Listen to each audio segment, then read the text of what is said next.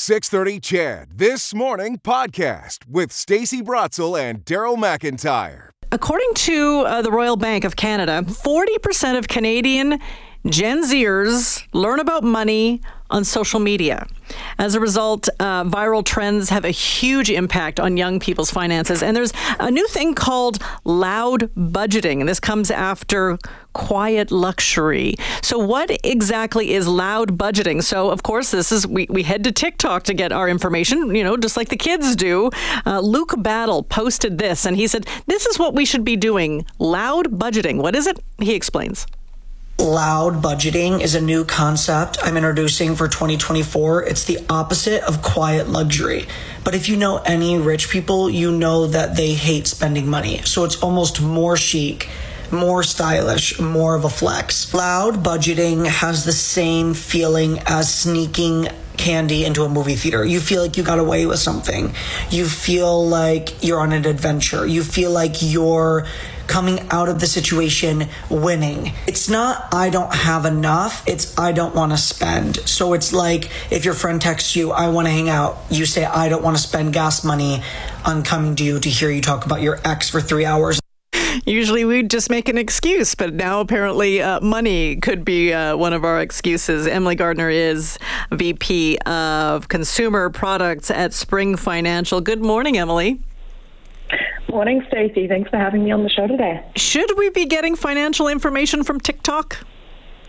I think social media is such a big part of um, of people's day to day lives at this point in time, especially with the younger generations like millennials and Gen Z. That if you're going to get a recipe from social media, why not also get some financial advice? But it's important to actually look at who is providing that advice, understand what kind of credentials they have, um, and compare that to other advice from professional experts out there as well. So, but do you actually think most people who are on TikTok, maybe possibly opening themselves up to financial advice, they're doing also their research too? I think sometimes they are, sometimes they're not. So it, it is definitely important to um, really double think about um, about the advice that you're hearing on social media, and always. Even if it is sound advice, it might not be the perfect advice for your mm-hmm. current situation. So definitely think about it. Don't just just because you hear it online doesn't mean it's true. Um, but this trend, I do think, is definitely more of a positive trend compared to some of the other ones like girl math that we've seen in the past. Yeah, girl math. I, still I, I, hear my 15 year old go, "Oh, mom, it's girl math." I'm like, Mm-mm, that that will not be spoken in our house. Uh, we can talk a little bit about girl math. Let's talk about uh, the, the past trends. Let's talk about what girl math is for people who aren't on TikTok, and also quiet luxury because in that uh, TikTok clip he did mention quiet luxury. So can you explain both of those to our audience, Emily? Yeah, girl math is um, where you uh, justify purchases that might be out of your means by kind of breaking it down into how many times you use it, or if I buy these linen sheets that might be $300, but I sleep on them every night, it's one dollar a day, therefore it's practically free. Um, even though at the initial point of purchasing those sheets, it could be $300, um, and that might not be within your budget at that point in time.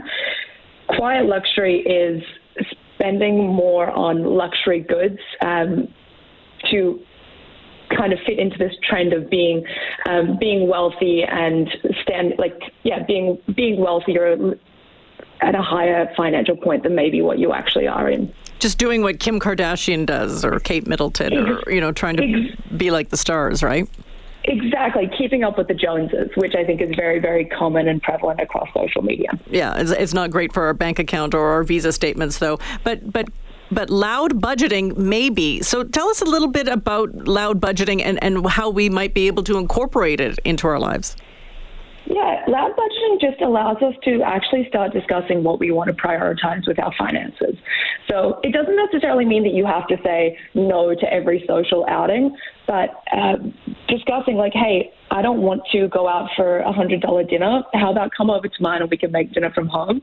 Because I'm trying to save for a home or for a new purchase in the future. Or I went through my bank account and I noticed that I had three subscriptions that I didn't uh, that I wasn't actually using, and now I've been able to save $50 per month that I can now put into my investment account.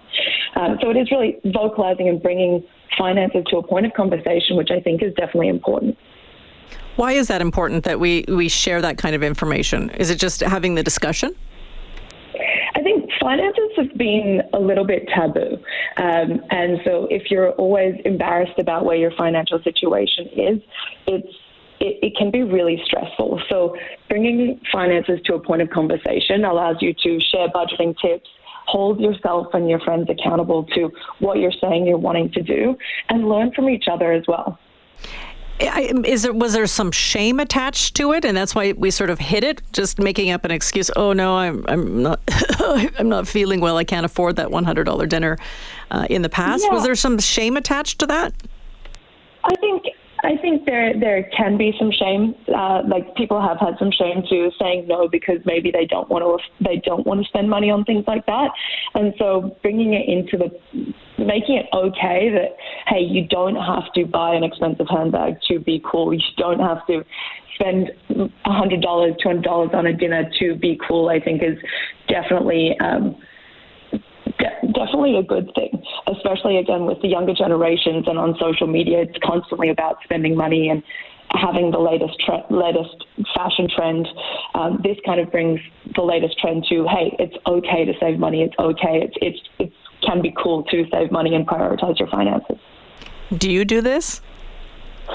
Absolutely. I think chatting with my my girlfriends over the weekend, we were discussing our finances, and one of my friends was wanting to pay off their pay off their credit card, and I think that should be celebrated just as much as getting a promotion. Um, so those things are definitely should be point uh, like a priority in our discussions on a on a day to day life. In that TikTok clip that we played by uh, Luke Battle, he said that rich people do this all the time, and that's part of the reason they get rich. Is that true? I do think some circles speak about finances more than others. Um, I know that there's some families are if, if someone's parents understand finances really well, it is taught from a young age in the family home.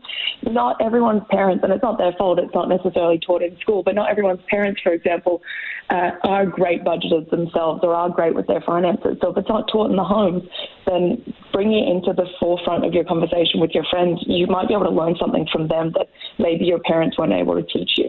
Um, yeah. Yeah, that's that's uh, it, that's a great advice. And you know what? I, I do learn a, I do I do learn a lot from TikTok. I don't want to admit it to some days, especially uh, from my kid. But it, when your algorithm comes up, your algorithm comes up, and, and you start getting these uh, these these financial videos, it, they're they're actually put in a in a really simple form, easy to understand. That you know maybe sometimes talk shows like this they don't or are unable to do, so they're able to learn I guess, uh, younger generations a, a little bit easier in their two minute video. Absolutely, and I and I think as well as you know having cable TV and watching the news is also less common these days. So if you are on your phone, if you are on social media, being able to see snippets of how to budget, how to how to prioritize financing, I think is a really positive thing. But we're breaking it down here on this morning on 6:30 CHED. Thanks so much, Emily, for joining us. Thanks so much for having me. Emily Gardner is VP of Consumer Products at Spring Financial. We're talking about loud budgeting. Sorry, I can't come over. I can't go to this expensive dinner, or I can't afford this because I'm saving up for a, new car, or uh, I don't, I, I, I just can't afford it right now. I'm paying off my credit cards. So I guess just talking about it is sort of the thing behind it, and, and not feeling that shame that you can't afford something because you know what probably everyone you're talking to is in the exact same boat as you are.